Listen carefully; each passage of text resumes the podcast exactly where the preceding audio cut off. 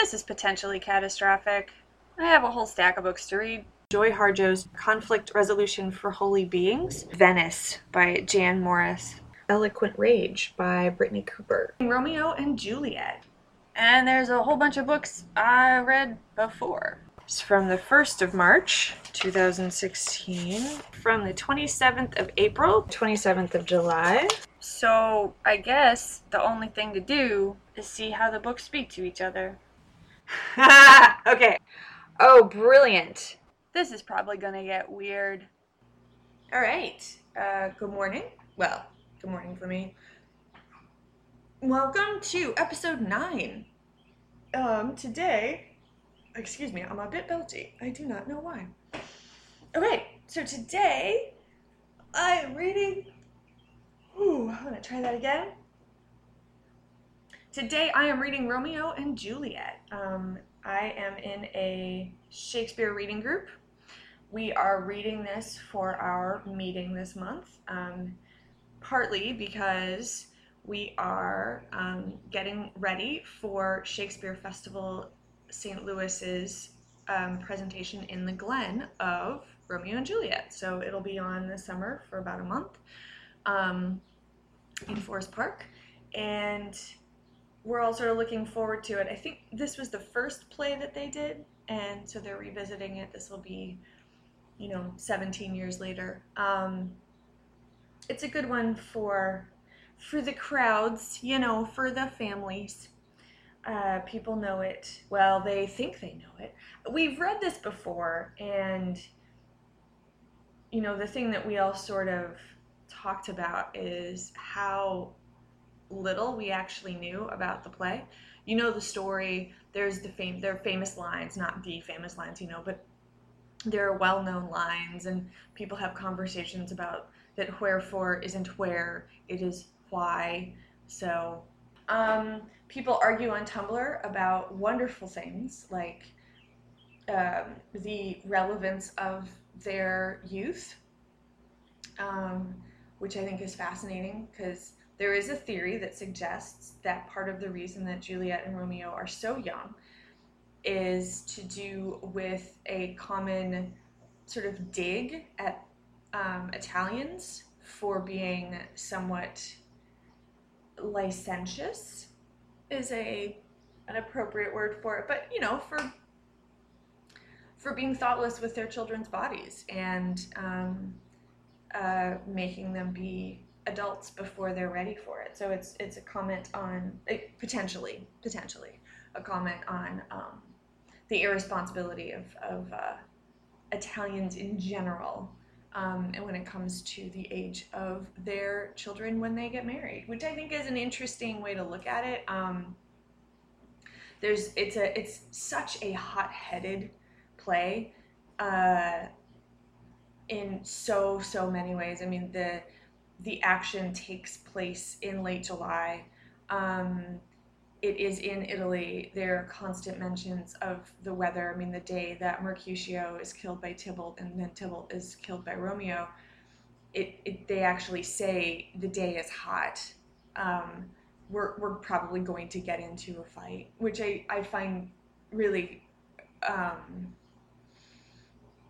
kind of fun. I mean, I think that that's one of the things that Baz Luhrmann's movie really did was just my god that movie it makes you sweat watching it. And not just because harold perrineau is a snack and also the best mercutio um, but just because it's so oppressively hot.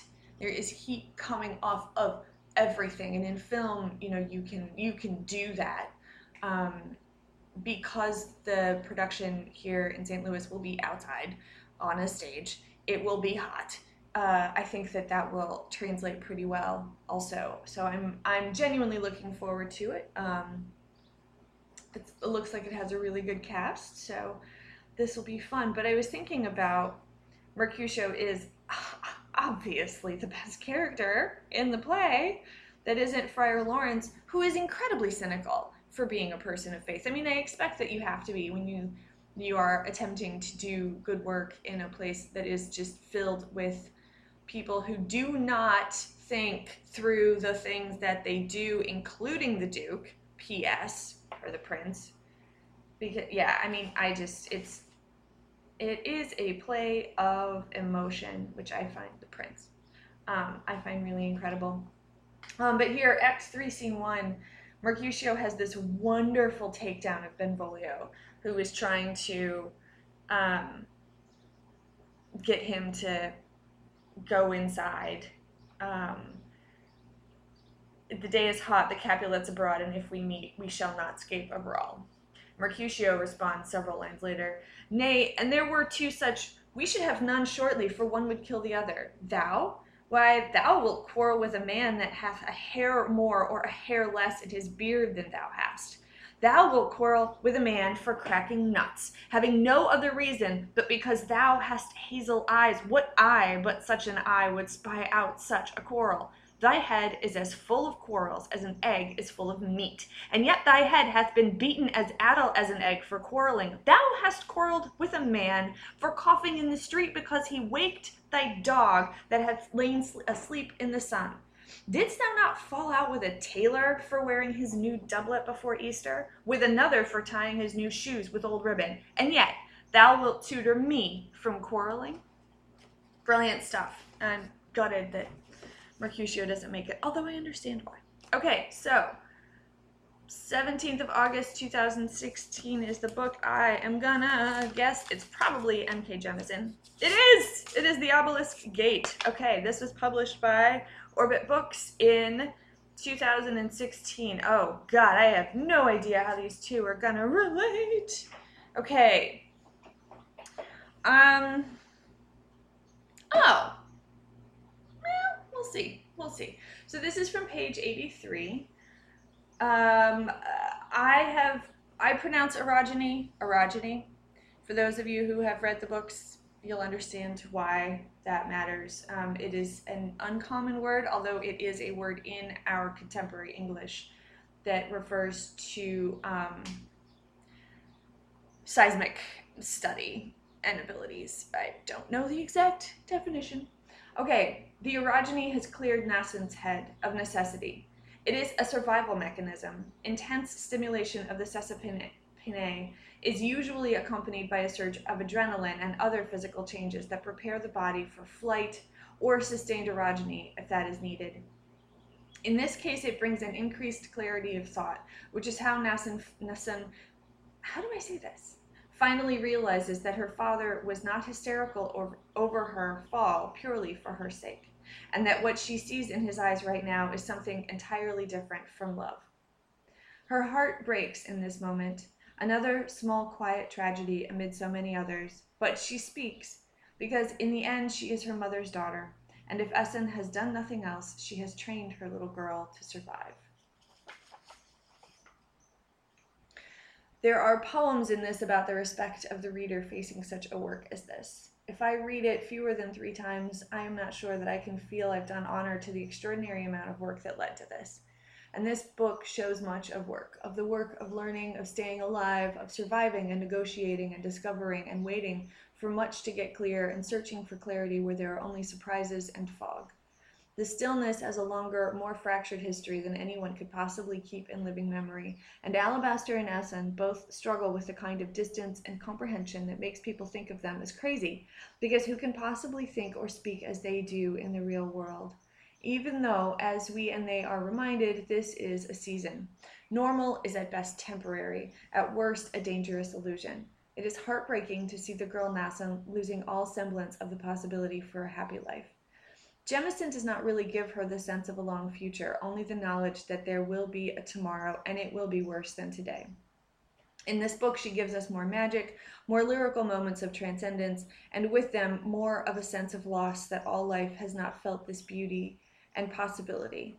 Um, that it has simply been waiting for the next catastrophe and the next, and it is only possible to grow so much in between. Love, love, love. Um, one of the brilliant things about Jemisin's books that I will say again is that um, almost every response that I have to her work is in poetry. Like it, her writing is specific to, well, that's not the way to put it.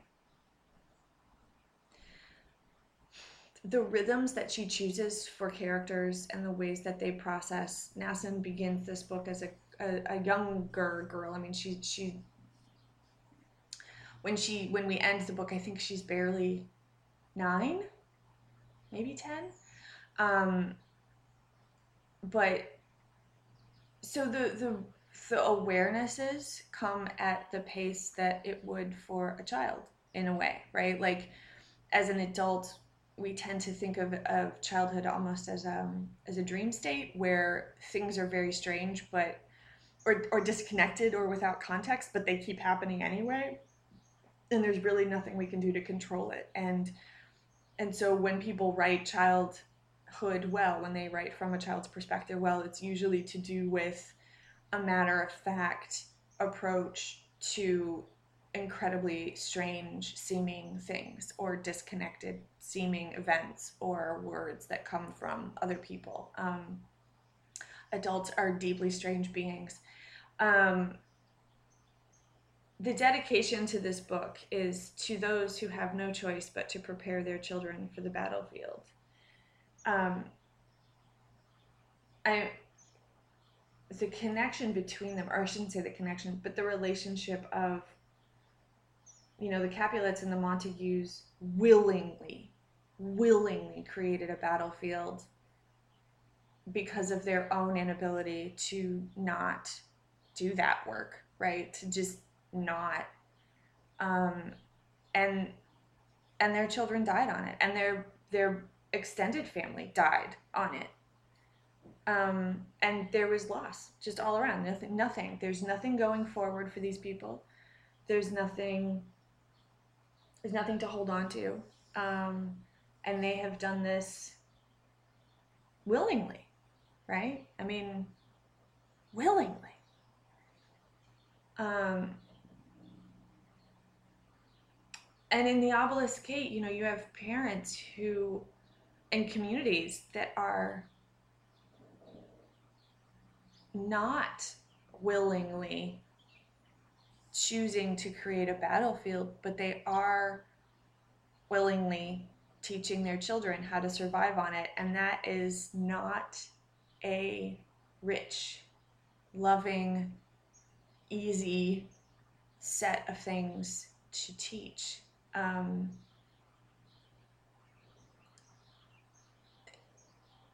and there is something, I mean, Nassun is, I have no idea how to pronounce her name, so it's going to be pronounced in a bajillion different ways. Nassun is so young, and her relationship with her mother, as we find out, is just, it's incredibly fraught. Um, and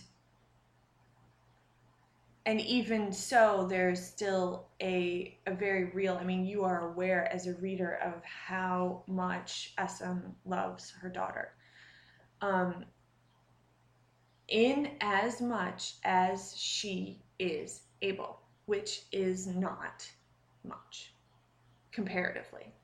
So, as Nassun deals with the world as it is now, which is broken and fatal, um, she clings to the one person that she loves, that she believes loves her and as her choices have consequences and as the choices of the people around her have consequences you see that shift. Um, and, and in many ways her story is and isn't a tragedy. I mean it's it's hard to talk about because i know the end of it. Well not the end of it. I know the end of the of the trilogy. Um, but yeah when this came out um, that summer oh yeah I mean, I just I devoured it, and I think that's another sort of odd connection or relationship between these two stories is that I think that they get read really quickly, like Romeo and Juliet, because it's always presented as an adapted work. I mean, it's which I totally get. Um, you know, it's a play. It is. It's written for entertainment. If something is in it that is not entertaining, do not include it. Plain and simple. Um, and because the text is so old, we have the right to, not the right, but there's nobody stopping us from doing that. which is a whole other conversation. Anyway, um, and I think the Obelisk Gate, like it's really, it's really, really easy to read these books very quickly. And I never, you know, I don't want to. I want to go back and read them again and again and again. And so I do, and I end up talking about them a lot. Um, and I think Romeo and Juliet, in many ways, is the same way. I think that that's probably true for the Scottish play and for Hamlet, um, and other, you know, frequently performed works that that uh, Midsummer Night's Dream is another one, and Much Ado um, that people don't.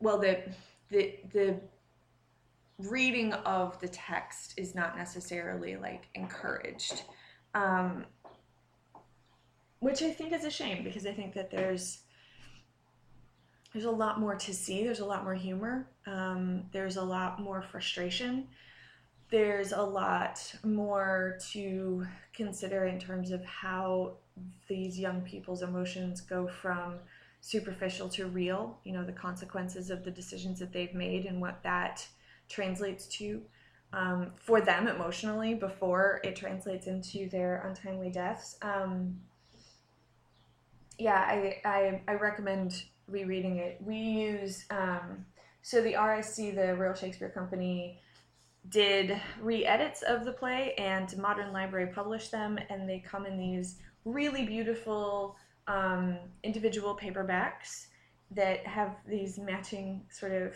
design spines so our bookshelves all look very lovely but um, one of the reasons that we enjoy them as a group is that there are um, there's an introductory material of course um, but at the at the end of the play, there's also like a scene by scene analysis, so that if it's a very complicated plot, you can sort of check in in prose. Um, and then they do. They usually have thirty to fifty pages of conversations with directors and actors who have either produced, directed, or performed in these plays, and and that really helps, particularly for um, people who aren't Shakespearean experts, like we are amateurs, um, and and that sort of gives us more more to play with. Um, okay, so uh, today's books were Romeo and Juliet by William Shakespeare, and The Obelisk Gate, Book Two in the Broken Earth trilogy by N.K. Jemisin. Thanks, y'all. Uh, we'll see you tomorrow. That's all for today. Be sure to tune in tomorrow to see what kinds of nonsense I get up to then. Shop local, support your local library, and keep your bookshelves brave. Thank you so much for listening. Bye now.